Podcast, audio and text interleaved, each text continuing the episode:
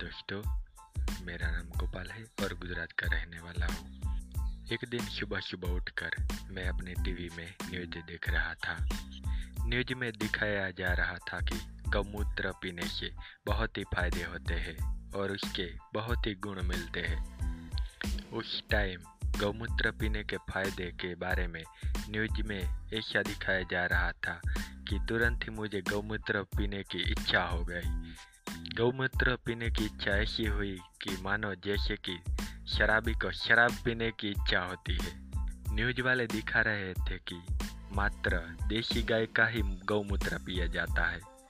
यह बात सुनकर मैं अपने घर के बाहर दौड़ता हुआ गया और अपने मोहल्ले में देख रहा था कि कहीं मुझे देसी गाय मिल जाए। पर मुझे देसी गाय तो नहीं दिखी, पर देसी आखले ज़रूर दिखे। और फिर मैं दौड़कर टीवी के सामने जाकर बैठ गया। यह बात लेकर कि, क्या देशी आखले का भी मूत्र पिया जाता है? पर न्यूज़ वाले ने ऐसा कुछ भी दिखाया नहीं और बताया भी नहीं।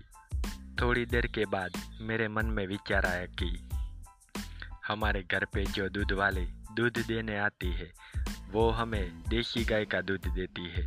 देसी गाय का दूध पीने के भी बहुत ही फ़ायदे होते हैं। उस टाइम देसी गाय का गौमूत्र पीने की मुझे इतनी इच्छा हुई कि मैंने देसी गाय के दूध को भी साइड में रख दिया। और हमारे घर पे जो दूध देने आती है, उस दूध वाले के घर पर जाने लगा। मैंने तुरंत ही अपनी मोटरसाइकिल स्टार्ट की और दूध वाले के घर पहुँच गया। दूध वाले के घर पहुंचकर मैंने दूध वाले के पति से जाकर पहुँचा कि आप हमें जो दूध देते हैं वो देसी गाय कहाँ है? उन्होंने इशारा करके मुझे वो देसी गाय दिखाई और मैंने कहा कि मुझे उसका गौमूत्र चाहिए। तो उन्होंने मुझे सीधे ही बाल्टी दे दी और कहा कि जाओ उसके पीछे जाकर खड़े रहो और जितना भी गौमूत्र निकले और अपने साथ ले जाओ। गौमूत्र पीने की लालच की वजह से मैं कुछ सोचे समझे उस गाय के पीछे जाके खड़ा रह गया और गाय ने मुझे अपने पीछे अचानक देखकर वो घबरा गई और उधर उधर दौड़ने लगी। कैसे भी तो मुझे उसका गौमूत्र ही चाहिए था।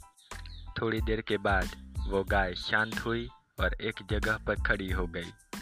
फिर उसके बाद मैंने उस गाय को बहला फुसका फुसला कर उसके पीछे जाके खड़ा हो गया और बाल्टी भी मेरे हाथ में थी। थोड़ी देर के बाद गाय ने अपनी पूंछ ऊँची की और मुझे लगा कि गौमूत्र यानी कि वो पेशाब करेगी। मगर उस गाय ने अपने गौमूत्र की बजाय अपना गोबर दे दिया और उसके गोबर से मेरी पूरी बाल्टी भर गई। यह पूरी बाल्टी को देखकर मैं फिर से डर गया और चिंता में पड़ गया। बाल्टी को मैंने वहीं पर खाली कर दिया और फिर से उसे साफ़ कर कर उसे पकड़कर उस गाय के पीछे खड़ा रह गया। फिर एक कल्लाक हो गया। उसके बाद ने गाय ने फिर से पूछ ऊँची की और मुझे गौमूत्र दे दिया। उसके गौमूत्र से मेरे पास रखी हुई आधी बाल्टी भर गई और मैं खुश खुश हो गया। मैं अपने साथ एक स्टील का जग लेकर गया था। वो जग भरकर मैंने गौमूत्र ले लिया और घर वापस आ गया। मुझे पता था कि गौमूत्र सुबह ही पिया जाता है। तो गौमूत्र को मैंने अपने फ्रिज में जाके रख दिया और दूसरे दिन की सुबह हो, उसका इंतज़ार करने लगा।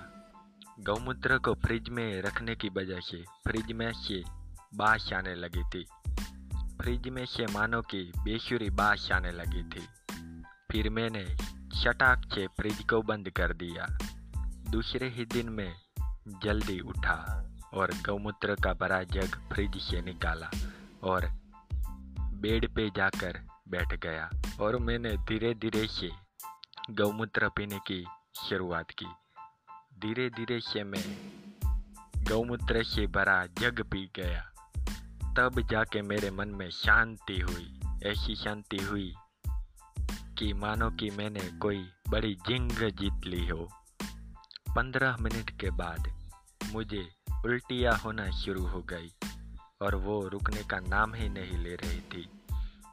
उल्टियाँ भी मुझे उतने ज़ोर ज़ोर से आ रही थी कि मेरा ही पेशाब मेरी पेंट में ही निकल गया और पीछे से पीलापन भी निकल गया और मेरी पेंट खराब हो गई।